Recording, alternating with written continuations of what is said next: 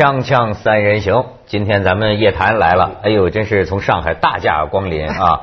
现在听说很多这个地方政府都喜欢请你们这个经济学家去喝酒去，是吧？对，主要去夜谈。老马也经常去蹭。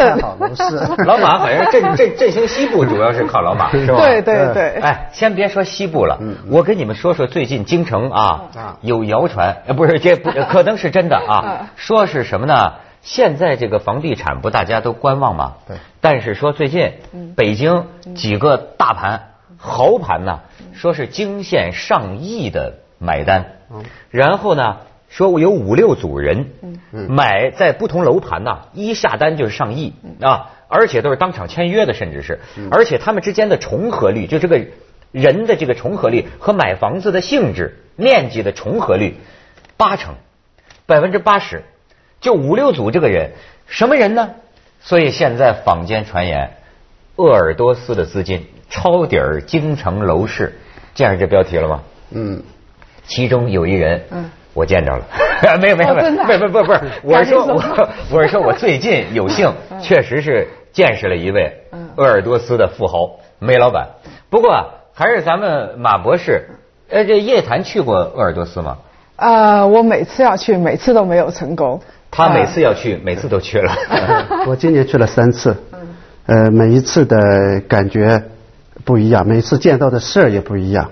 三月份我去，我讲房价的时候，他们每个人都相信这个房价永远会往上涨，因为他们的 GDP 很高，有钱啊，扬眉吐气，这个非常。自杀了，自杀了一个鄂尔多斯。对，所以第二次去的时候，已经有一少部分人认为鄂尔多斯的房价恐怕撑不住。嗯。呃，第三次去的时候，十月份，相当一部分人认为恐怕要出危险，所以我去的都是鄂尔多斯，啊不是不是三个地方，但是每一次去感觉不一样。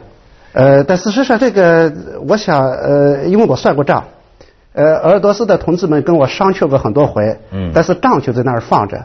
按照鄂尔多斯现在的人口跟鄂尔多斯现在的房子，呃，每个人十套房子。没是，这个是非常可怕的，没没有过，我没见第二个城市有这样的人均占有房子比例，所以他杀到京城了以后，这个消息我是不信的。为什么？北京的限购政策没有放松啊，怎么能够随便这么卖呢？所以我想问问北京这个住建委，你们怎么管限购政策的？让鄂鄂尔多斯的钱进来了，如果不是真的那好，如果是真的的话，真得给问责了。我们限购还没有放松呢。怎么重合率还这么高呢？哎，北京的限购政策是没有放松，但最近我也做了个调查啊。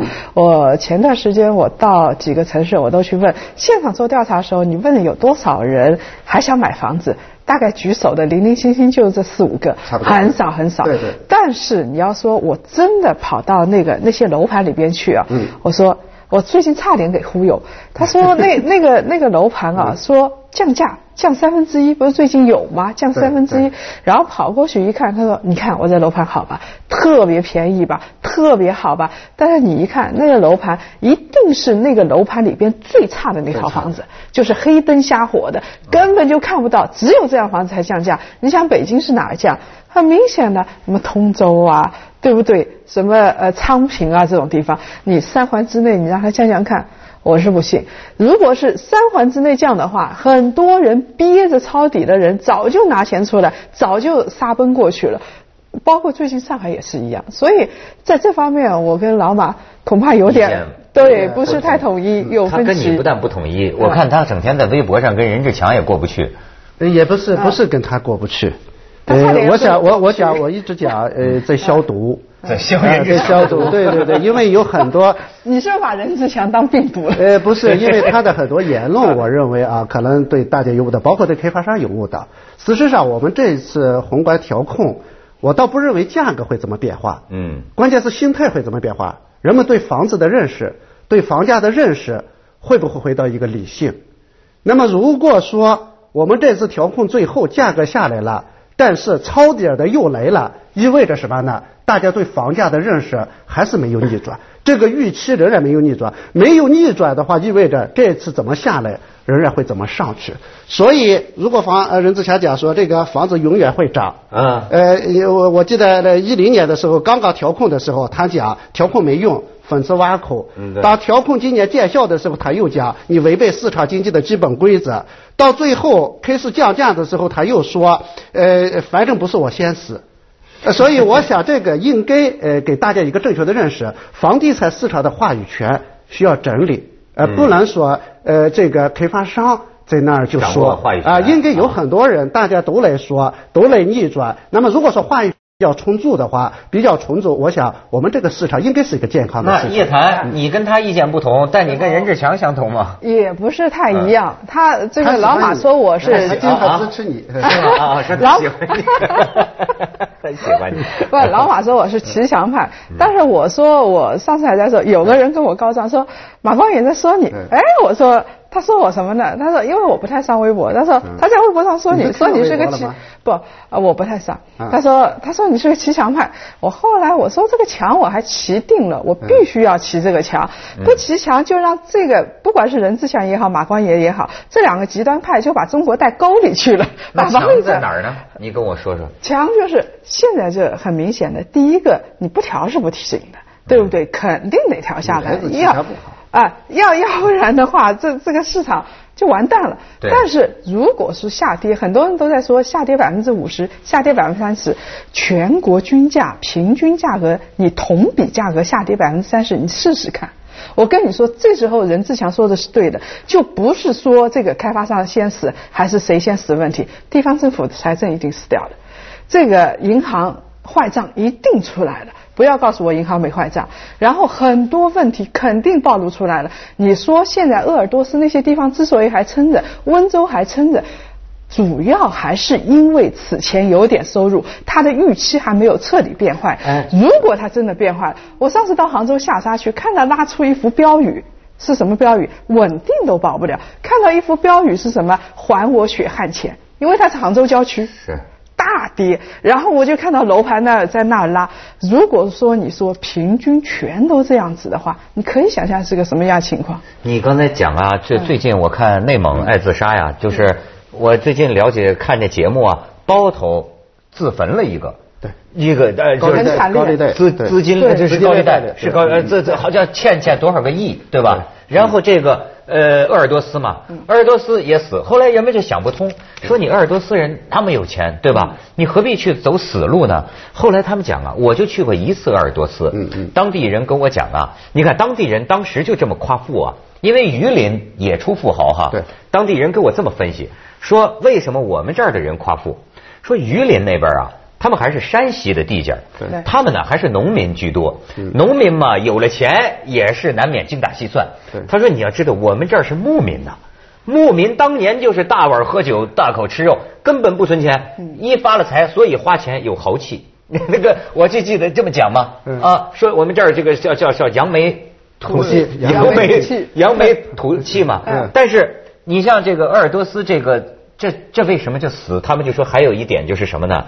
他这个钱呢，是不是有点像温州？都是熟人、亲戚、朋友。是的，是的。他比比温州厉害。我我最近一直在强化一个判断，是温州没问题，焦点会在鄂尔多斯。到年底的时候，焦点肯定会转到鄂尔多斯。为什么呢？我六月份我去鄂尔多斯的时候，当地的高利贷已经到了一个什么情况？多少？就是他们告诉我，爸爸要向儿子借钱的话。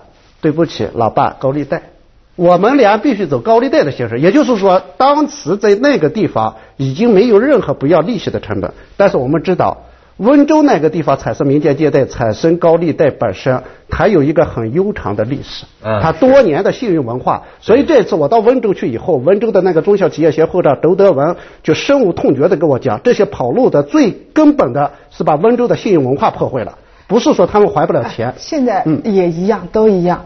那个鄂尔多斯那边，你情况了解一点。你看啊，像江苏也好，浙江也好，现在借高利贷都还不出来的，为什么？你后来去清账的时候，你发觉是一个什么样情况？三大姑八大姨，然后都是什么小舅子，全是这种亲戚关系。然后你是上家，我是下家，然后你要到他们家去清账，你发觉他们家也只剩下一张床了。对，而而且这而且什么呢？嗯你说这个呃，鄂尔多斯那个地方从来没有那种信用文化的。也对，也也没那个产业，就是刚才我们讲，他有喝酒的文化，嗯有吃肉的文化，嗯但是没有信用还钱的文化没信用文化。因为高利贷这个东西有个最大特点，它必须是一个熟人社会，你这个链条绝对不能延伸的太长，一长的话肯定出问题。鄂尔多斯鄂尔多斯到到到什么程度？就是他不会玩那种高利贷，到一个什么程度？链条非常长。所以我在八月份去的时候，事实上在年初的时候，鄂尔多斯的警方已经逮了好几个人了，就是不还钱。啊，但是这些这些东西因为是小范围嘛，小范围他就压着。到八月份的时候，大家说起这个事之后，已经非常害怕。那么到温州出事儿以后，我首先想到的是鄂尔多斯。我说鄂尔多斯怎么办？温州可以自救，为什么呢？温州有企业。你别看现在讲说企业不做什么那个实业了，做实业的企业还是非常多的。嗯有文化，嗯有积淀，嗯鄂尔多斯有什么？只能跑。我们看到之后，到最后之后，你可能在温州，你可以找到你还钱的那个人，也就是说，这个链条本身的最后一个人嗯你是认识的，但到鄂尔多斯他不认识，他以为。跟非法集资一样，大家搞到一块儿来，呃，七姑八姨也好，呃，是八辈子也不认识的也好，全搞到这个链上来，那肯定会牧民呢，骑着马就跑了。对对对对对。咱们接下广告，锵锵三人行，广告之后见。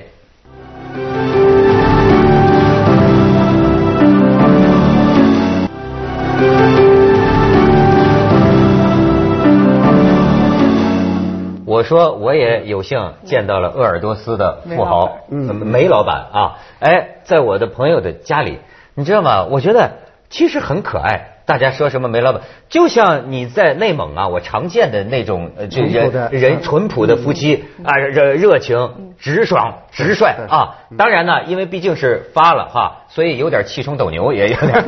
他是他是为什么呢？他在那发牢骚。他在刚他刚干了件什么事儿呢？他跑到拍卖会上啊。呃，花这个创了个记录，反正是上亿的这个钱买了一张古画。啊。可是呢，是在我朋友帮忙下帮他看。哦，哎，他就认准我这个朋友啊是真心帮他长眼的，对所以就要跟我这朋友交朋友。但是在那发牢骚说，因为这个圈子太复杂了，我我到底听谁的？这个说应该买这个，这个说应该买这个。啊。后来我这个朋友讲说啊，你既然花这么多的钱去买一个画，那么你总应该做功课呀。对就是你要有有有点学习，你这有点鉴别能力哈。嗯他说：“哎呀，这个太烦了。”他说：“在我们那儿，我做煤老板，他说我这个人做生意是这样的，就你刚才讲的这个信对。他说我第一次就信你，好，如果你骗了我，没关系，那咱们没下次。我就是这么看人的。我说你是去买画儿还是去看人呢？他他到那儿啊，因为他自己没有这个基础，你知道吗？后来我这朋友讲啊，说你这个煤老板呐、你就跳进了鲨鱼池。就说这个北京的这个文物市场，这个人过来跟你说你要买这个，你买了，这人没准到那边就要要钱去了，你知道吗？所以说你怎么可以完全不研究？但是他老婆他太太就说：“哎呀，他呀进了那个拍卖会啊，他就跟小孩似的，看见别人举啊啊啊，啊那就举，那能随便举吗？然后这时候，哎，一把手说话不管用了，这个夫妻俩很很有意思。对对但是你看，通过这个观察，你能领略到他很多特点。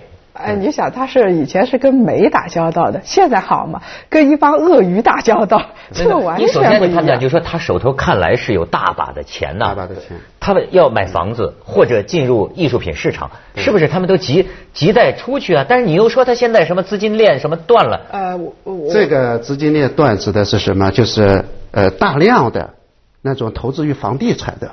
我们现在就是谈到鄂尔多斯有钱的话，他肯定是有钱。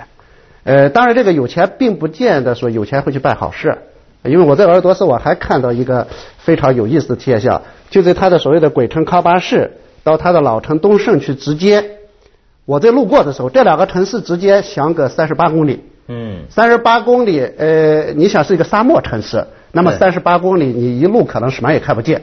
哎，我在这个中间，我看到在打桩，那个地方大庄挖地基，差不多是十九公里啊，恰好中间那个干什么？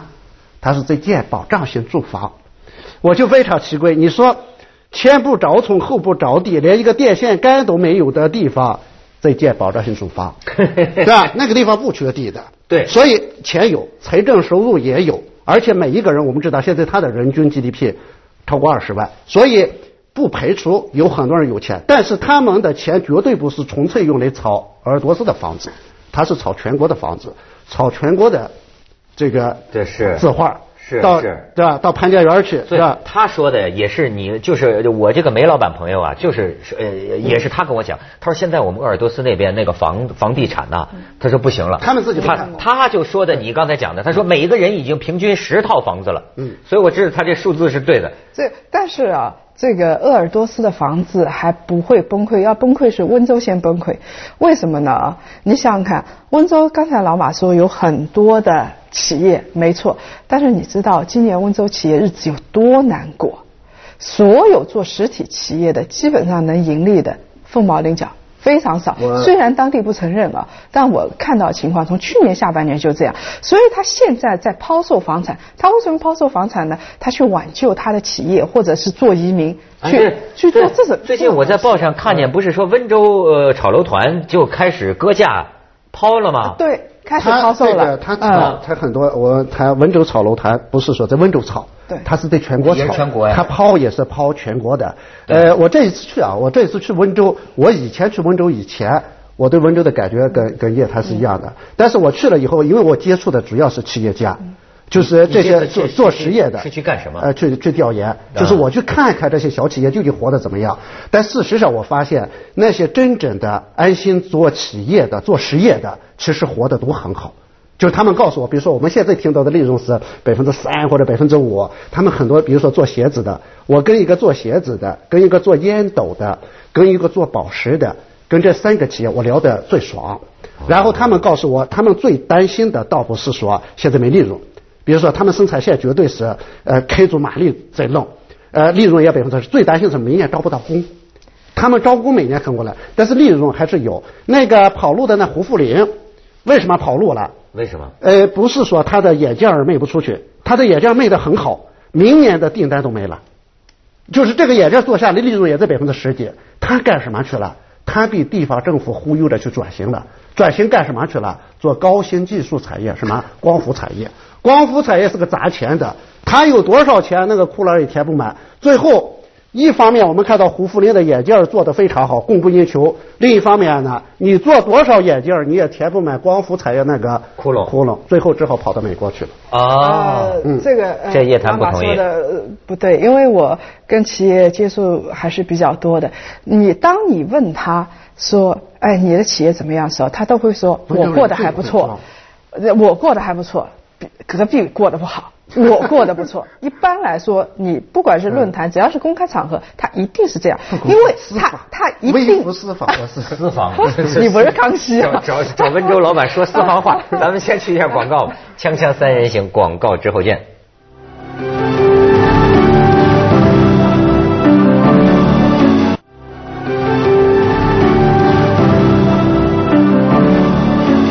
哎，叶檀，你讲讲温州。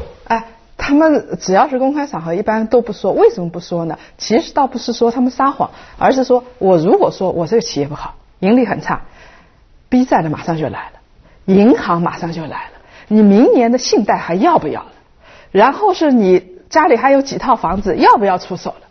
所有的一系列的东西都来了，所以他一定会说我们整个行业不好，隔壁不好，我是很好的，我完全没有问题。啊我听到的都是这样子。温州很不 是的。欧洲不好，温州可不错。所以我们看到的是，那为什么说我们要这个？如果他情况真的很好，我听到的情况是这样子：只要你是出口型企业，他都情况，他不是没订单，这个倒是说的对，他不是没订单，他不敢接，他不敢接他就订单很多，他订单可以接到呃二零一五年接了订单以后，嗯如果明年招不到人的话，哦他会出问题。然后人民币呃第二个赚不到钱，对，嗯然后他，你比如他去跟沃尔玛谈价格，你要涨个几分钱都很难的，哪是那么容易的事情？然后他这儿原材料成本又在上升，哎，你说嗯莫不成中国真的进入到那种时代了？你比方说，我上伦敦呐，我就已经看到啊，这干体力活的基本上都不是本地人了，都是外外国就是那个第三世界国家来的人，甚至包括很多的士司机，你一听他那英语哪伦敦音的、捷克音，都是 东欧那边的，就包括酒店里给你叠被子的，就打扫房间的，这已经呃就是完全是好像没有本地的英语了。就是难道说中国？我们中国早就这样了，中国早就是第三世界服务第一世界。钟点工啊，最近是跟我辞行了。就不是，也不是辞行啊。他说他忙的接不过来活了。他说太多家我去做，我没法到你这儿做，我找不着个钟点工打扫卫生的。哦，我告诉你个例子。哦，我告诉你个例子，真实的。上次我跟一个小老板谈，他开饭店的。我说你以前，他说他招不到工啊。他说以前女工啊，他说我只要十八岁到二十二岁的。最年轻、最漂亮、干活最不干活最好的、最麻利的那个年龄段的，他说后来我就放宽了，放宽到二十八岁、三十岁以前。现在我他说我放宽到四十岁我都招不到，就根本没人来。跟我们招空姐是一个顺序。招招一招一个好的特别困难。呃，所以这个就是说，呃，我们可能有时候啊，我们真得看，比如说这个家政市场。你是从家政市场，你还是看出我们经济似乎在发展？为什么呢？现在要价越来越高。你比如说，你找一个月嫂得七八千了，是是是是。那找一个保姆，你给两千块钱，你找的真的是老大妈，不是保姆。你服务她，她服务你，你都你都搞不清楚。最近很为这个事情烦恼。所以我们我们谈到这个的时候，我们就就会就会感觉，哎呀，经济发展很好啊。这个劳动力市场这么好，所以我觉得明年如果我们判断我们经济真的好不好，就可以看一下劳动力市场是不会出现民工荒。如果出现民工荒的话，说明还好；那么如果不出现民工荒的话，那真的要出问题了。哦，民工荒反而反映国家经济好。在发展，起码企业的生产线没有停，就是失业率很低。